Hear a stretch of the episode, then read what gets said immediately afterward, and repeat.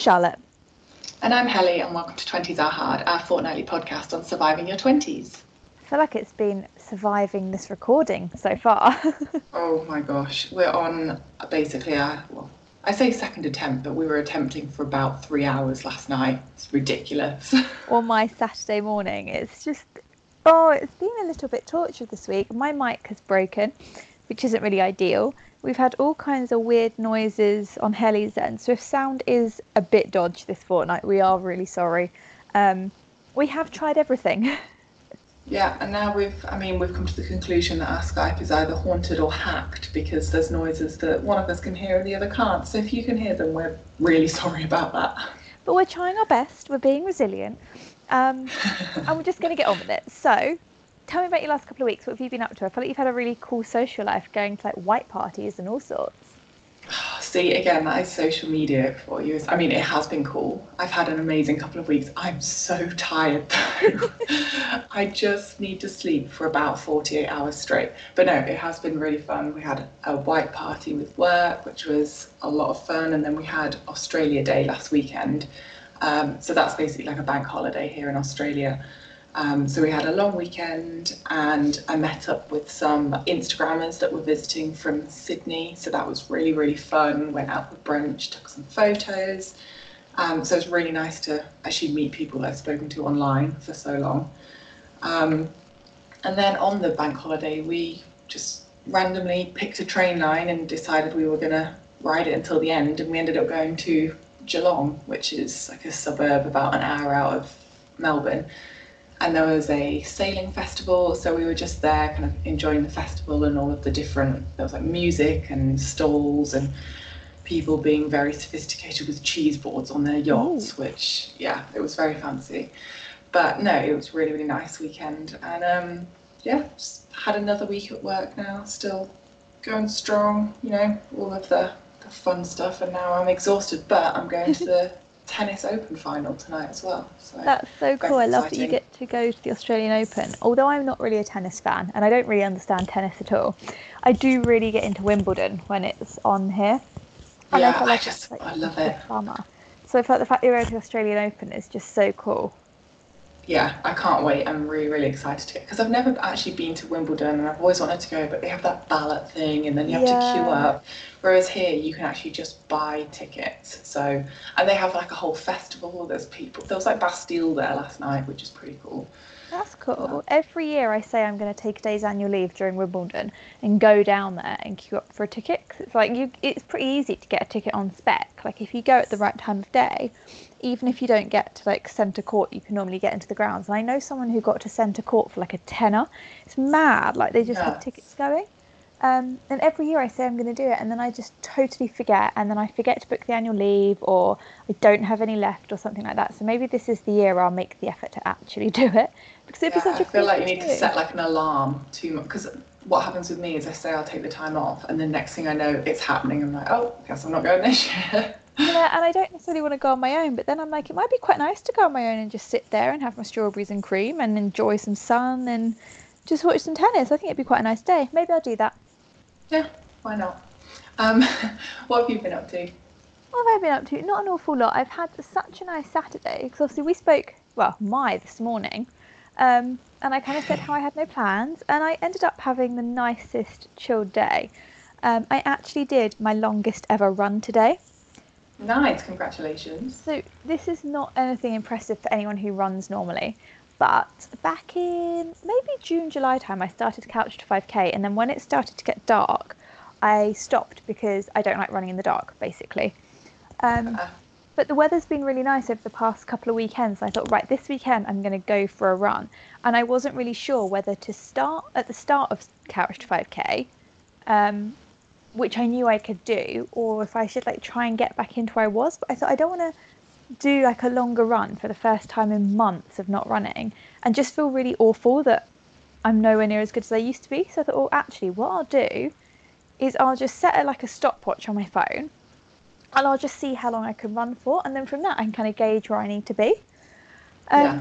So I started running halfway through a song, and then when I got to the end of the second song I was like, this must be the longest I've ever run for, because when I got to Couch to 5K I only managed a 3-minute run. Like I did a couple of them, but 3 minutes is the longest I ran for. And I did 6.5 minutes. And I know that isn't very long for most people who run. And I realise that it's not like a marathon. But for me, I'm pretty pleased with that. Yeah, you shouldn't compare yourself to other people. Like, I think it's impressive that you're running, because I hate running. I can't do it. But, like, to have done that and gone back straight back to that after you've not run for a while, that's really good. I'm really proud of myself. That just put me on such a natural high. I got loads of daylight, came back, did some cooking, chilled out, and then I spent, and this makes me sound like a proper saddo, but before you judge me, I think everyone needs to go and try this. I was in the kitchen doing some cooking. I just put some music on, I was having a bit of a dance, and then I ended up dancing with myself in the kitchen for about 2 hours, just listening to some brilliant music and having a right little Saturday night dance party. I know it sounds really pathetic when you say it out loud. No, I feel like those days are the best. I need a Saturday like that to just chill and dance around the kitchen and do nothing. It's like, just such a mood booster. Like, it just makes you feel so much happier and so much kind of, I don't know, like I just feel really positive and great after today. So good. Very chilled, but you know, nice for January. I'm away next weekend. I'm off to Bristol, so I thought it's quite nice to have a bit of more quiet time this weekend. Do you want to share some recommendations? Yeah, I was just going to say, do we want to move on to the first recommendations? Brilliant. You can kick it off this time. It's slightly different this week, but I'm sharing a quote, and it's actually from the newsletter that I recommended last week. So if you subscribe to that, then you'll have seen this quote.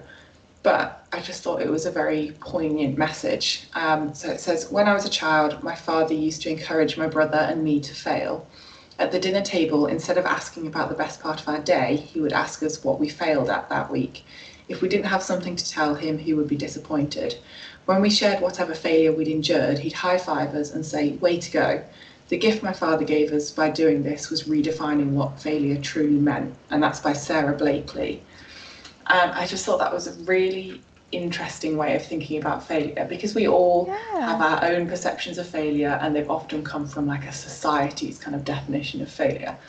But, and I think we've probably touched on it a little bit before, but seeing failure as something that you've still endured and gone through, and you've come out the other side, and like I'm pretty sure we said there's still lessons to learn from something not working out, from something failing.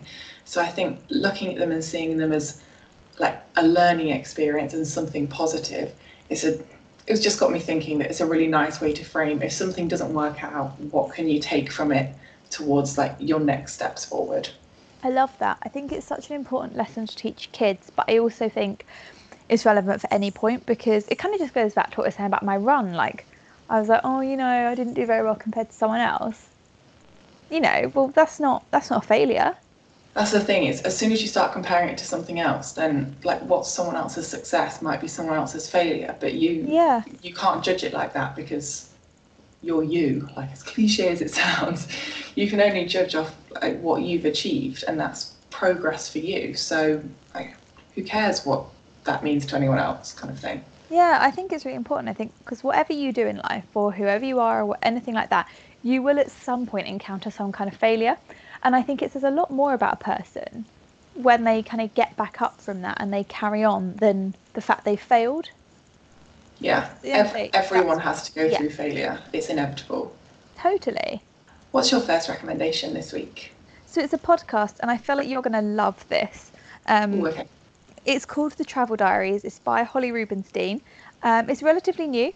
I mean, there are a lot of episodes, but I personally hadn't heard of it until very recently, although actually looking back on Acast, it does say 2nd of July 2019, so actually it isn't that new at all. I make it a party. But she's a travel and lifestyle journalist, and she has started this podcast called The Travel Diaries, and she interviews famous people about travelling.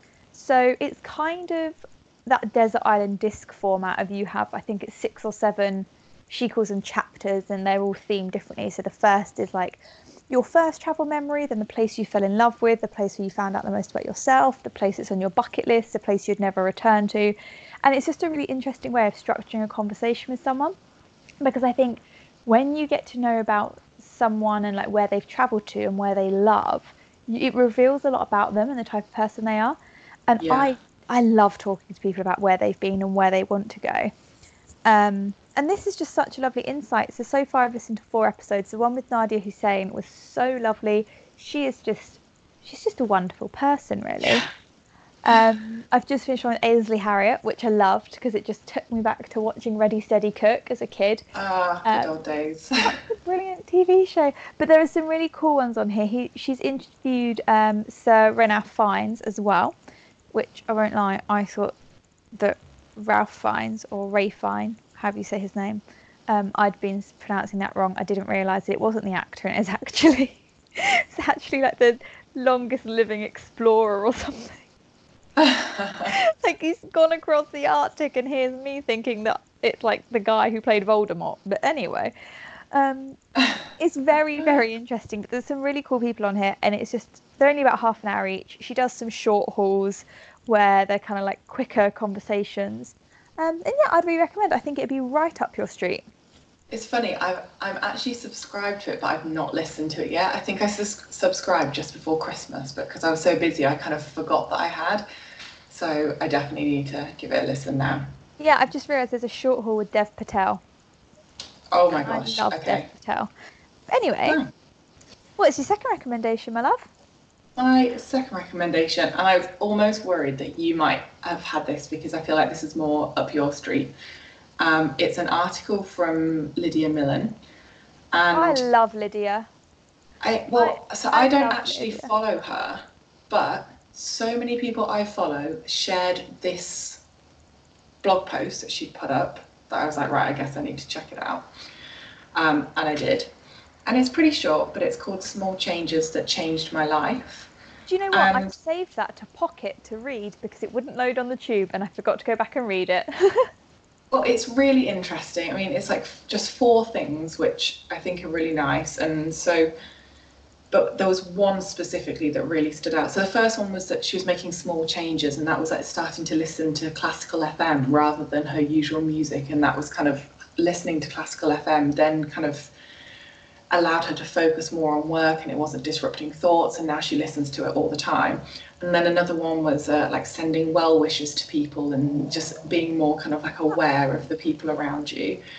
Another one was about working on her passion projects, but the one that really resonated with me was, it was in a section called Getting Personal, and she was saying that a year and a half ago she actually created a personal Instagram account for her, and it was so freeing to just be sharing what she wanted, like regardless of whether it was a good photo or if it was blurry or like just pictures with family, only for her family and close friends to see. And the reason that she was doing that is because she just basically goes back to everything that we've said about just feeling overwhelmed and having the kind of fear of being online and being judged for certain things. And she said, it gave me a real understanding of how disconnection can actually lead to further productivity. And I started building more boundaries in my life, including proper working hours and weekends. And she spoke about what I've mentioned so many times, about how the Danish now have a shorter working day, and they're continually ranked the happiest people in the world. And she said they believe if you're working overtime, it's actually a negative thing and you aren't doing your job effectively, instead of the culture that's prevalent in the UK, where you're seen as harder working, dedicated, driven and more ambitious if you work late and put in extra hours. It's not a culture I encourage in my office, and it shouldn't be encouraged for myself either. And guess what? I'm happier, more efficient with my days, so I don't work into the evenings because I honestly love having the time to myself and actively look forward to it when work is done. Do you know what? I think that's so interesting because I had this exact conversation with our friend Becky last weekend about boundaries and how it's so easy to let them slip and you don't realise you let them slip, and all of a sudden you kind of look around and can so easily say, oh, I don't remember the last time I switched off and I allowed myself to switch off. And when I saw that thing about Denmark, I just thought, God, if a country can be successful and that's their ethos, clearly we are doing something wrong, because even if you love your job, and don't get me wrong, I really enjoy my job, that's not it, surely. Like, that's not it with life, because if it was, people wouldn't just like not work and people wouldn't look forward to and enjoy retirement. Yeah, no, it's mad to me that there's this culture that you're only successful if you work yourself into the ground, because that shouldn't be what it is at all. Definitely not. That's really interesting. And I like those other little tips as well about stay in touch with people and that, those kinds of things. Yeah. It means the world, doesn't it? Like, if you've got something going on and someone drops you a message saying, oh, you know, like, I hope that big presentation at work went okay, or, you know, I hope this goes well for you. It means the world, doesn't it? I know we're all busy, but if we can all try and do more of that, I think that just spreads a nice bit of positivity. Yeah, definitely. I would read the article. It's really interesting, and it's quite short as well. Like, it's not a huge long blog post. It's just nice and concise, and yeah, feel good article to read. It just makes you think about what you're doing. I will go and give that a look after this. What's your second recommendation? So I'm doing that annoying thing where I recommend something on iPlayer and then realise that you can't actually watch it because you don't have iPlayer. So I'm really, really sorry. But to all of our British listeners, over Christmas, just after Christmas, the BBC started a series called The Trial of Christine Keeler, and it is based on The Trial of Christine Keeler and the Profumo scandal, which took place in the early 60s. And it's just something I didn't know anything about. I think it obviously happened a long time before we were born, and it wasn't something that was kind of spoken about in our culture that much. And kind of growing up, my parents had never mentioned it to me, but when I saw, the thing that made me want to watch it actually was when I realised it was set in the 60s, and I think the Radio Times shared a load of imagery from it, and I just thought the costumes and design looked amazing. I was like, I need to watch that, it sounds really interesting. And I love a kind of trial programme. So I watched the first episode and I was hooked, like utterly hooked. The storytelling in it is brilliant, the acting is phenomenal, it's got an amazing cast. Amelia Fox is in it, our beloved Amelia Fox and Silent Witness. I love her.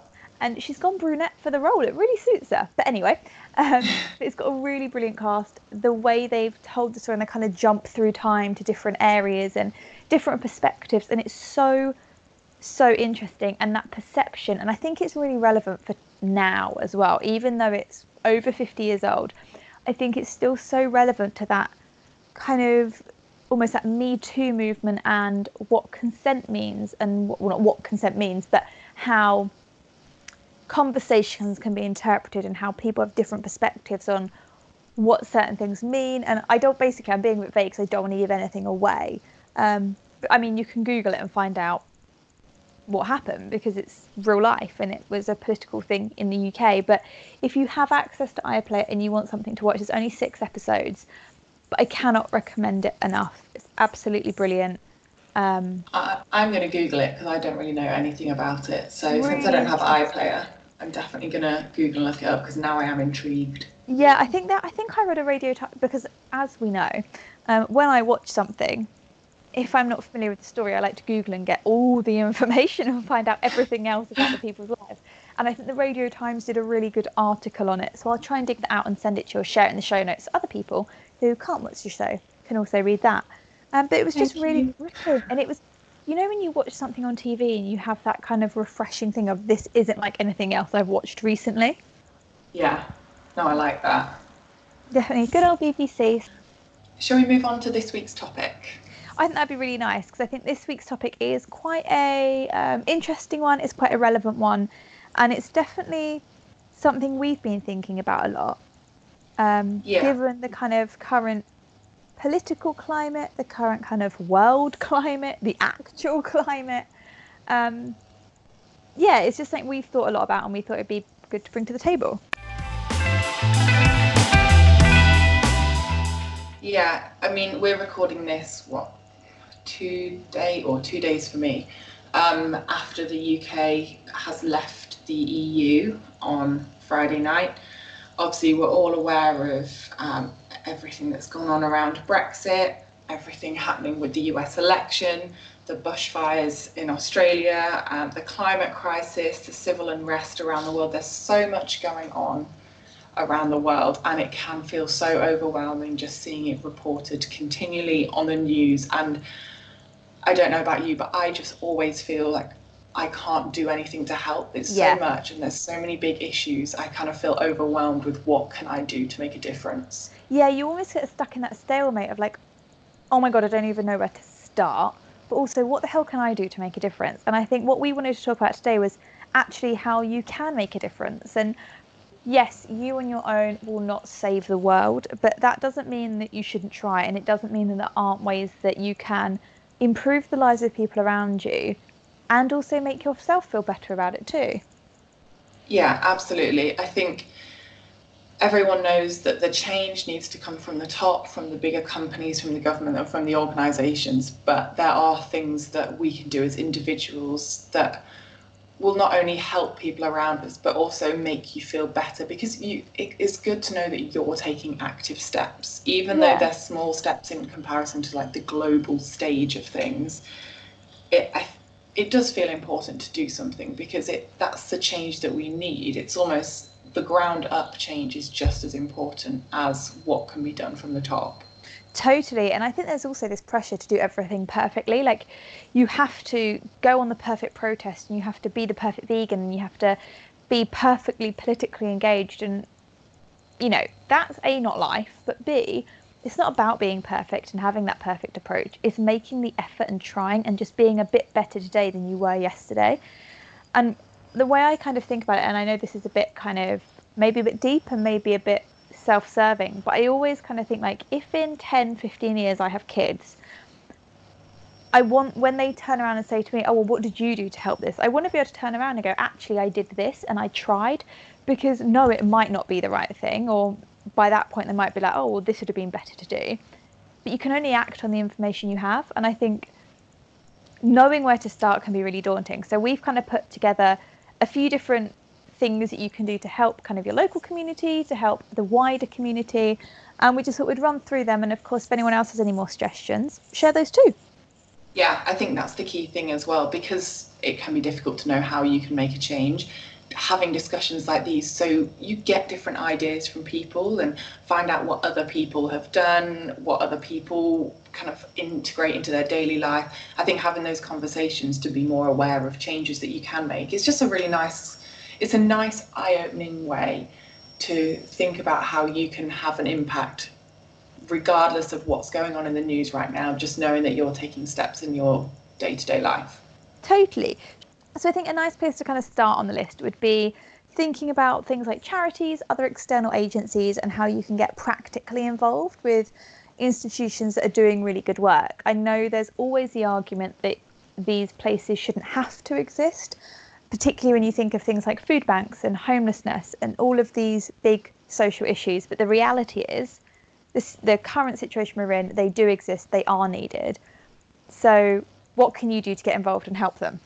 Yeah, I think the great thing about these options in talking about charities and external agencies is that they are very practical things you can do. So if you're thinking about food banks, add a couple of extra tins to your weekly shop and take those to a food bank. I mean, you can get tins for like 90p. It's not going to be breaking the bank, but they are materials which are so useful, and those charities and those organisations can distribute them where they are most needed. Yeah, and a lot of shops now, I'm pretty sure Superdrug do it in the UK, you can do the same with tampons and sanitary towels and other sanitary products, because of course that's an issue that women face as well. So, you know, again, it's only a couple of quid and you can throw in an extra pack of sanitary towels or something, but that makes an actual difference to a woman's life. Yeah, and in fact, that's just made me remember as well. I know there's some markets, some supermarkets in the UK that actually have a basket, like a big tub, as you're going out the door, and you can add things from your shop, and they go to some sort of local homeless shelter or food bank. So that makes it really easy for you. You can literally add it to your shop and put it in that basket, and it's done for you before you've even left the store. Yeah, I know a lot of co-ops do it, and I know a lot of Waitrose do it too. I'm sure the other big supermarkets do. I think Asda do it as well. Yeah, and I think it's always just worth like looking, keeping an eye out and just like whacking it in if you can. Yeah, and another easy thing to do as well is if you're having a clear out, donating clothes to homeless shelters, to women's charities, things like that, where again, rather than this, because this is a twofold thing, you're not just throwing something out and having that impact on the environment, but you're also making sure that those items are being reused in a way that is useful and helpful to other people who need them. Totally. I think when you think about something like clearing out your wardrobe, especially if you get really into it, you can just want to get rid of loads of stuff, but actually if you can section everything off and go, actually there's nothing wrong with these items, they just don't suit me, or they aren't practical for my life, but they can go to a good home. And then you've got a pile of like actual things like, I don't know, old T-shirts that you've had for 5 years that have a hole in them and that kind of thing. Recycle the things and make sure you actually send them off for recycling, not put them in the bin, but like recycle that. That's a brilliant way to get to a point where we can have more recycled cotton and stuff like that. But you're also sending the rest of the clothes to people who really need them. And it can really help, especially when you think of things like job interviews and that kind of thing. If you don't have anything appropriate to wear to a job interview, you've already got a barrier in your way. So particularly if you've got workwear and stuff, that can be so valuable in those situations. Also, it's worth saying, if you're really interested in helping animal charities, the same goes for if you're having a clear out for your pets. Like if you've got old dog beds or cat beds that aren't being used, if you have spare food that maybe your pet's a little bit particular about. I know my cat only eats certain foods. That's literally a little cat. Diva. Yeah. If you have things like that, don't just throw them out. Like animal charities will accept those donations and they will be able to use them. Did you also know that you can give duvets and pillows as well? So if you've got like an old duvet or pillow and you can't really donate it to people, but it would be perfectly good for like dogs and stuff, you can take it to places like Dogs Trust and it fills their kennels so the dogs have somewhere to sleep. Also, that's great because things like that are really difficult to dispose of if you are trying to get rid of. Like you often have to take them to a tip or something. So at least... And not great for the environment, but this way you're helping the doggos too. Yeah, exactly. And I think the obvious one as well is donating money. I know that it can be really tough sometimes and not all of us can afford to. And I definitely would like to be able to give more than I currently do. And so instead I just started giving the money to a homeless charity, something like Centrepoint or Shelter, and it wasn't a lot, but it's just that little thing of like, and maybe instead of buying a coffee today, I'll give that £3.50, because at the end of the day, if we all did that once, it would make such a difference. I think we've always got to come together on those things. Yeah, I think, like you said, that's a really good point. It's such a small amount that can make a difference that. If it does mean going without your coffee for one day a week and donating that money instead, or bringing food in to eat for lunch instead of going out for your lunch a couple of times a week, just how else you can use that money for something that's, I don't want to say more important, but it is more important than having a coffee, let's be honest. It is. You don't need that daily coffee, or you could make a coffee in the office instead just for one day. Like, there are other ways to use that money that's going to be a lot more beneficial, and charities like that will be able to allocate it again where it's needed most. They have a much better oversight of the whole situation, especially if it's a local charity. They have a lot better understanding of the social issues in your area. Totally. I think the other thing is, if you can't afford to give your money but you can afford to give your time, then give that, because people always need volunteers and they always need help. And actually, particularly on these big charity projects where you know they are always looking for people to help, you can make such a difference. And I think it just connects you more with your community. It's definitely not something I do enough.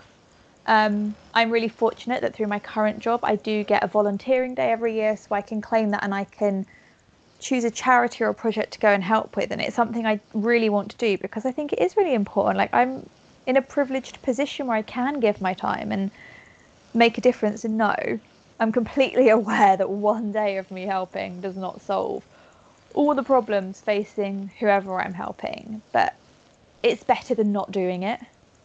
I think that raises a really good point, because my work actually has the same thing, and I've never come across that before until having this job, where they give you a day that's still a day off to go and work for a charity, to volunteer for a charity.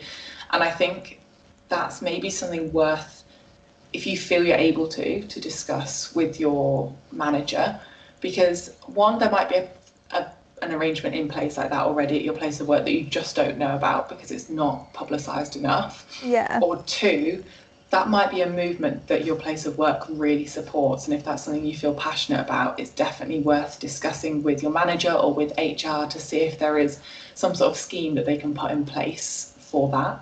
Yeah, totally. Shall we have a chat about the everyday things you can do in your life, like really simple kind of things you could start immediately that will make a difference in some kind of way? Yeah, I feel like, especially in terms of environmental changes, that's something that people are so under pressure to do, to make those small daily changes. And you don't need to feel under pressure, because there are really easy swaps and small changes that you can do to make a difference, and you should feel good about doing them because you've made an active effort. So I mean, I know this is more applicable to us, but we've neither of us eat meat and or dairy, which has a huge impact. But even if you're not able to go vegetarian and go completely dairy free, think about whether you could just have one meat free day a week. Yeah, because that, I mean, looking into the numbers, the carbon footprint and the environmental impact of producing meat, especially beef and milk as well, it is huge. So if you're able to go meat-free or dairy-free for one day a week, you are actually making a really big difference. Definitely. I think that stat came out this week, didn't it, that the US need to cut their milk consumption by 60% and their red meat consumption by 90% if there's any hope at tackling the climate crisis. And that can kind of be extrapolated out all over the world. And I think when you read that, like, it made me stressed, and I'm plant-based, and that stressed me out. And I was like, oh my God, what can I do? So I was like, God, I can only imagine how stressful it must have been if you're conscious of the issues but you don't really know where to start with it. But like you said, meat free Monday, or maybe you just go, do you know what, I'm going to drink a black coffee every day from now on instead of putting milk in it, or I'm going to have oat milk on my cereal, or whatever it is. Like, find out. Like, I think the article I read those stats in referred to the minimum effective dose. So what is like the minimum that you can eat that's animal based and still feel healthy and feel happy and enjoy yourself, whilst also having a positive impact around you? And that's the thing, isn't it? Like, it's got to work for you. Also, people can often feel intimidated by all of the alternatives, all of the different milk options and meat replacements. Again, you don't need to worry about that. Like you said, you can have a black coffee if you want. No one's forcing you to pick between oat milk and soy milk and almond milk and all of that. If you're not comfortable doing that, that's fine. Just think about how you could make some changes. And I think as well, another point is going out. If you really want to eat meat, go out to a restaurant and eat meat, because that's less of a footprint than, well, I guess it depends if you're then going to drive to the restaurant. But if you're buying meat constantly from a supermarket, that entire process has a much bigger carbon footprint than going to a restaurant around the corner and having some meat there. So that's actually, interestingly, how I ended up more or less becoming fully vegetarian, is that I just kind of stopped. I started eating less meat, then I stopped cooking meat, and I was like, oh, I'll just eat meat when I'm out and about. Because I thought that kind of finds me balance. I don't go out to eat that much, but then I got into such a habit that it then, like, I wouldn't eat it when I was out now either. But I think it doesn't have to be this big, scary thing you do overnight. Like, all of these changes can be really easy. It's like when you think of like reusable bottles and reusable cups. A couple of years ago, it was like, oh God, I've got to go buy a bottle and I've got to carry it around. Whereas now, so many people have them, and whenever I'm in a meeting, you just have to look on the table and everyone has one of those aluminium bottles. And it's second nature. Like, of course you have your bottle. And it's the same, like, even if you only buy one coffee a week, buying yourself a reusable cup, it'll pay back because you save money on your coffee when you use reusable cup, but it still makes a difference. And that's like so quick you can do. Like, you can go to the shop tomorrow and pick one up, and there are so many easy swaps like that that I think you forget how much of a brilliant impact they can have. Yeah, I think it's important to point them out, like, as well as reusable cups, take your food to work in Tupperware, have a stainless steel straw or a reusable straw if you prefer to drink through a straw rather than using the plastic ones, reusable cotton pads for facial, makeup, cleansing, all of that, reusable cutlery, obviously if you're at home that's fine, but if you're out and about, rather than getting the plastic takeout ones, just keep some stainless steel ones or some bamboo ones just in your drawer at work, rather than just picking up the same plastic ones with your meal out. I'll actually link below a really good set that Joseph and Joseph do, and it's a spoon, fork and knife, but it all comes in a silicone case, so that when you're finished with it, you can put it back in the silicone case. It doesn't take up a lot of room in your bag or your pocket or anything, but it doesn't get messy when you've used it, because that was always my big thing, is I was like, I don't want to carry around dirty cutlery all day. But that's actually a really good one. Another really good swap that I've got recently, are instead of using tin foil and cling film in the kitchen, using, I don't know what their technical name is, but they're like beeswax sheets, and you can get vegan ones as well, made from coconut oil. So I'll try and find both and link them. But essentially, it works in exactly the same way as you wrap something up in it, but instead of kind of that self-foldingness that foil and cling film have, you use the heat of your hands, and it melts ever so slightly and keeps it stuck together. And it's a bit like greaseproof paper. Kind of, yeah. It's kind of like greaseproof paper, but it can stick to itself because it's like beeswax or coconut oil. And I got a set for Christmas, and they've been amazing, and they kept like, I think I wrapped pita breads up in them, and they kept them completely like fresh and everything for days, just like cling film or tin foil would have. But I can easily reuse them again and again. Oh, that's so good. I definitely need to look into that. I think, as well as all the environmental ones, there are also like just social changes you can make in everyday life as well. Like when you think of people and the people around you, we've spoken before about loneliness and how it can affect anyone, and it can be so prevalent in your 20s or at any age. Just check in with people, like so I have a walk home every night, and I try and call a different person each evening to chat with them for 10 minutes. Or just like dropping people a text, like it means the world when someone's thinking of you, like we already touched on earlier, like it means the world when someone drops you a message. Yeah, I think it's really important to be aware that you could actually make someone's day if you just send them a message or give them a call. I think it's like an underrated way of just making a small difference for someone else's day. But I think another thing that's really important, especially with social media, making sure that you're consuming news from reputable sources. I think there's so much just fake news. It's absolutely ridiculous. And it's so easy to get sucked into some sort of false narrative because it's on Facebook or Instagram or Twitter. And actually, you're not serving anyone by doing that. You're feeding the people who are creating this false news, and you're not keeping well informed, and in the world that we're in, that's really important. So just make sure that you are using reputable news sources, whether that's the BBC, whether that's the Guardian, whether it's watching Sky News in the evening, whatever works for you, make sure it's from a proper news outlet. Yeah, I think as well, like when you're consuming fake news, and I don't think people do it intentionally, it's not that kind of thing, but when you're consuming it, it just makes you feel shit. Because often it's so exaggerated or over the top or just completely false. And I found like, so recently in my office there's a TV that shows just the headlines of the news, and it doesn't have any sound on it, but it means that I can look up and I can see what the headlines are. So I just get a really top line of what's going on, but I don't have to consume the more intense, harrowing and stressful stories. I can then go away and read a bit more about it, but I have that constant top line information about what's actually going on, and it's made me feel a bit more in control of the situation as well, and a bit more on top of things. Yeah, I think control is the key thing there. Like it's so important. And I think before we move on to bigger actions as well, it's just worth mentioning a few other things which a lot of people do already, but things like recycling, just being aware of what you're putting in the bin, which bin you're putting it in. Another thing that I know we've spoken about is doing a cold wash and not using the dryer, just letting your clothes air dry. They have such a huge difference to your carbon footprint. Yeah. It's really, really interesting. We actually did it was like an online fashion calculator, and it looked at your fashion footprint, and it looked at not just what you're buying clothes wise, but also how you're washing them, what you do with them when they're done, if you return them, and it calculates your carbon footprint. We should actually link that.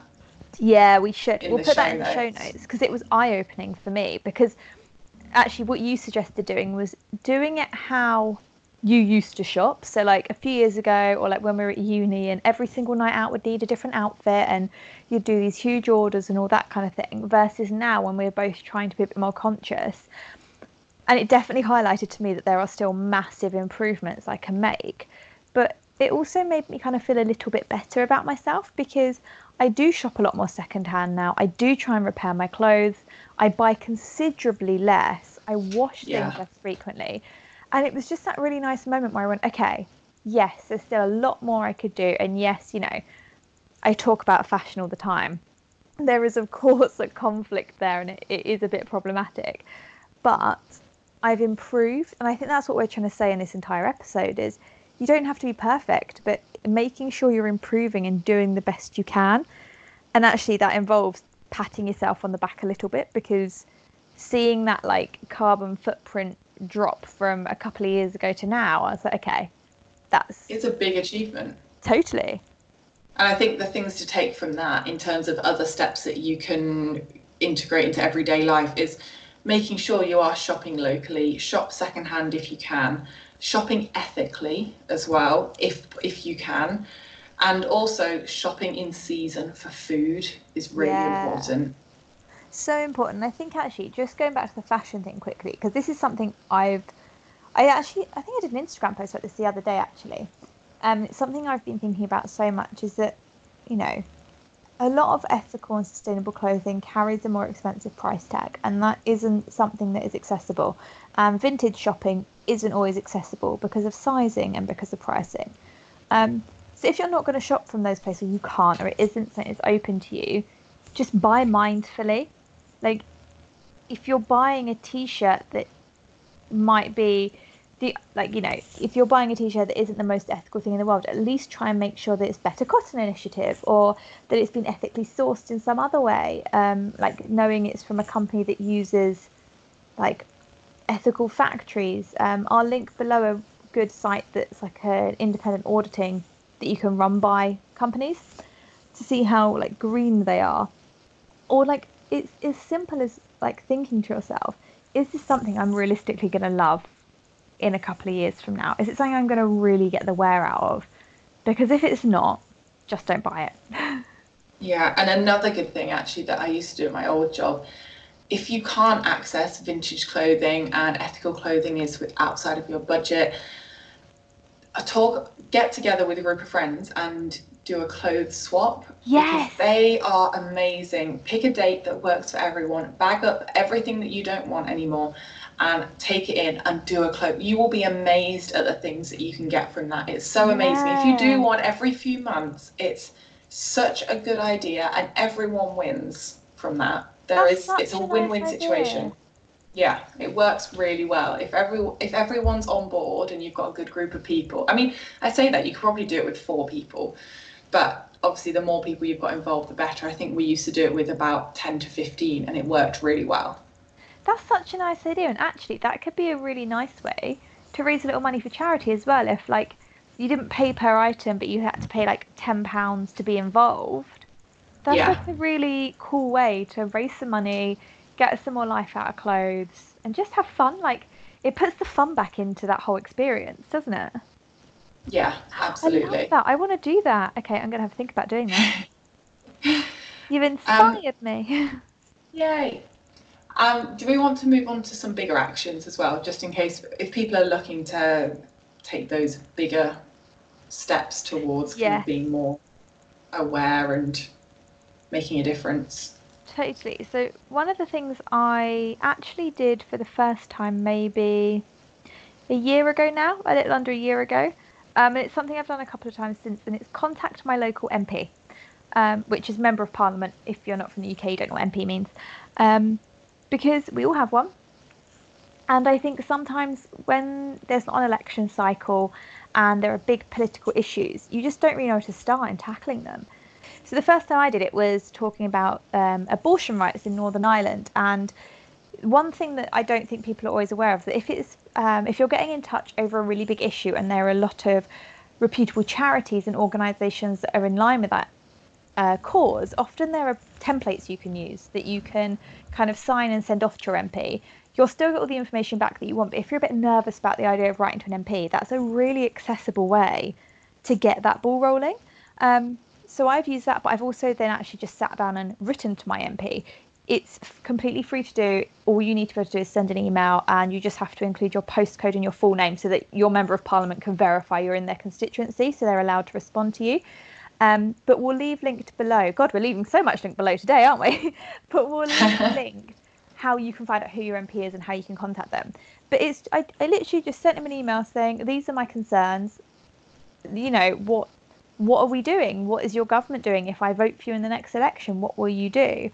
And, you know, some of the responses I might not have necessarily liked or thought were very helpful, but it opens up a conversation and it gets your voice heard. And I think we can all sit that back and go like, oh, I hate politicians, whatever. But there is a responsibility on us as individuals to also be having that conversation and instigating that conversation. And, you know, if you don't make any noise, how are people meant to know it's an issue?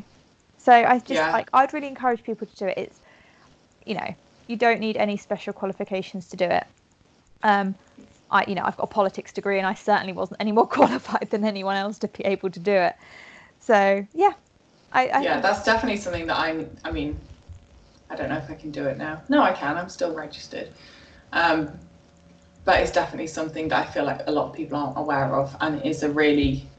It feels good to do because, like you said, it's getting your voice heard, and I think people don't realise that that's a channel that's open to them. Definitely, and also, they will come back to you. I think that's a really important thing to say. I think both times my MP has come back to me within a week, so they'll actually send you a letter back, like a proper letter back. And he answered all the questions I had, and also told me about some things that I just wasn't aware of, because we aren't always aware of what's going on in our local area and behind the scenes. So it kind of reassured me on some of those fronts as well. So yeah, it kind of killed two birds with one stone as it was. I was getting more engaged, but I also got answers. I think in terms of bigger actions as well, obviously you can get involved with peaceful protests. I don't think that's anything either of us have done. No, I haven't really. There is plenty you can do, and I know a lot of people that do get involved. Often it's organised through whether it's parties that they're affiliated with, or often it's groups that have kind of come together on Facebook, things like that. Also, another big action is boycotting as well. Yeah. Boycotting things which you know are not ethical, are not sustainable, are not in line with your values. I think that's really important because, let's face it, everything comes down to money. If you can show you don't support something by not spending your money on it, that's one of the strongest messages you can send. Yeah, and I think it's important to say that you don't have to boycott absolutely everything that's problematic in the world and everything that causes a problem. But if there are a couple of things that you really don't agree with, just make sure you don't get involved in them. And, you know, I think a really good example of, because I always thought, oh, what's the point in that? Because it's only like me spending a couple of quid here and there. But a really great example is how that now in the UK, it's really rare to find non-free range eggs on sale, because as soon as the British public became aware of the horrors of battery farming and caged hens, people were like, I don't want to buy that anymore. And so it's caused like a massive change. And I think you have to remember, like, yes, it takes time. Yes, it doesn't happen overnight, and it's everyone getting involved. But be a part of that kind of group of people who get involved. You know, like there are certain fashion brands that I won't go near, and there are certain food brands that I don't agree with. And I think you don't have to boycott everything and not have any fun and kind of be grumpy or a party pooper, but it can just be a way to kind of make a statement that resonates with you. Yeah, you don't need to tell anyone about it. You don't need to shout about it. It's just a decision you've made to not spend your money and not affiliate with a company that you disagree with. And I think that's something that's right for you. And it'll be different for every individual. I mean, I know a lot of people that boycott Amazon. And I think another important big one for both of us, especially, and it is a little bit uncomfortable, but cutting down on flights, paying to offset your carbon, because we both fly probably a lot more than the average person does fly. Yeah, it makes me feel really uncomfortable. And I know it's an immense privilege to be able to. And travelling is something we both love. But with that comes a responsibility to find alternative ways, or to try and at least offset our actions, because, you know, it's not sustainable in any way, shape or form. Yeah, I mean, I'm cutting down huge. I did take quite a few flights in 2019, and I am cutting down hugely on them this year. But I think it's important to say, this is not saying don't get on a plane, don't go on holiday, don't take a trip. I think what it's saying is be aware of your carbon footprint when you do get on a plane, and look at the ways that you can offset that, because a lot of companies now do offer a carbon offset when you book the flight, and it should be something that you're factoring into the cost of your holiday. If I'm being blunt, you should be factoring it in, because it's maybe one meal while you're away, or it's the difference between you going all inclusive and half board. You should just be incorporating it into your holiday costs, because again, it's another step that you're taking to counteract your impact on the global environment.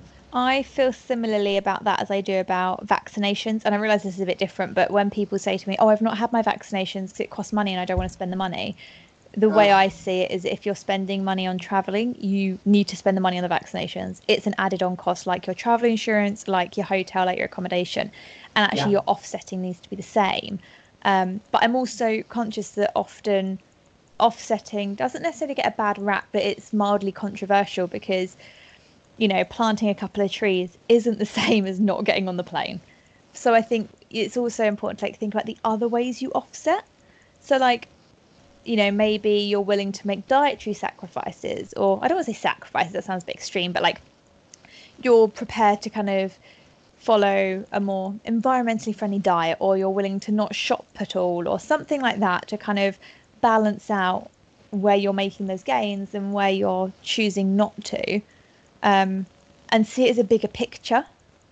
Do things like join a tree planting scheme, so you're planting trees year round, things like that you are doing actively, so that when you take that flight in summer, you feel like you've done your bit to offset that flight that you're taking. I was just going to say, because that's the kind of steps that we need now. Like, the environmental situation is getting dire, and people aren't going to stop taking flights. So this kind of counteracting is really, really the steps that people need to be taking every time they fly. Yeah, and I think as well on that, have a think to yourself, do I have to fly? The majority of trips I took last year, I didn't fly. I took a train, or I took a bus, or we drove. And yes, those modes of transport still have an environmental impact, but it isn't as bad as flying. So I think sometimes it's just thinking a bit more creatively. And if you think, actually, no, I really want to go to Sri Lanka and I can only get there by plane. Okay, that's fine. Just make sure you're trying to do something to balance out a bit. Well, I think that wraps it up for this week. We hope that, if anything, this episode has at least given you some ideas for changes you might be able to make to your daily life. And we don't want to sound preachy or telling you that you should absolutely be doing this or doing that, but because it's something we've both been a lot more conscious of over the last couple of years, I think it's important that everyone shares the steps that they take. I'd love to know other daily steps that I could take to have less of an impact. I think it is all about sharing those different ways that people make changes. So you think, actually that is something that I could incorporate into my day, or I'm not able to cut out meat, but yes, I'll join a carbon offsetting scheme instead. It's all about weighing up what you can incorporate into your life. Totally. And I think it's not about doing all of them and doing them all perfectly either. Lord knows we're not perfect and nowhere near it, and we don't always do all of these things. But I think when things feel this uncertain, and when there's so much going on in the world, and you kind of look at the news and you feel so overwhelmed, and you think, God, how the hell am I as one individual person meant to make any kind of difference? It's just taking a moment to think you can make a difference, and you don't have to have that horrible eco-anxiety or that social anxiety of I'm not helping my community. There's loads you can do, and it's completely within your gift to do that. So basically, you don't need to feel quite as stressed. Yeah, absolutely. And of course, if there's anything that you do or any ideas that you have, we would love to hear them. Please do send them to us. You can contact us via email, which is 20sarehard@gmail.com, or you can contact us via Instagram, which is @20sarehard. So if you enjoyed this episode and you want to hear more from 20s Are Hard, please don't forget to hit subscribe for the podcast. If you're listening on Apple Podcasts and you want to give us a rating and review, we would absolutely love that, because it makes such a difference to other people discovering the podcast and tuning in. And we look forward to chatting to you all in a couple of weeks' time. Bye.